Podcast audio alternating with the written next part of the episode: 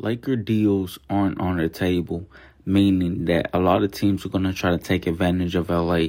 So LA should probably wait, I should say, on making some deals.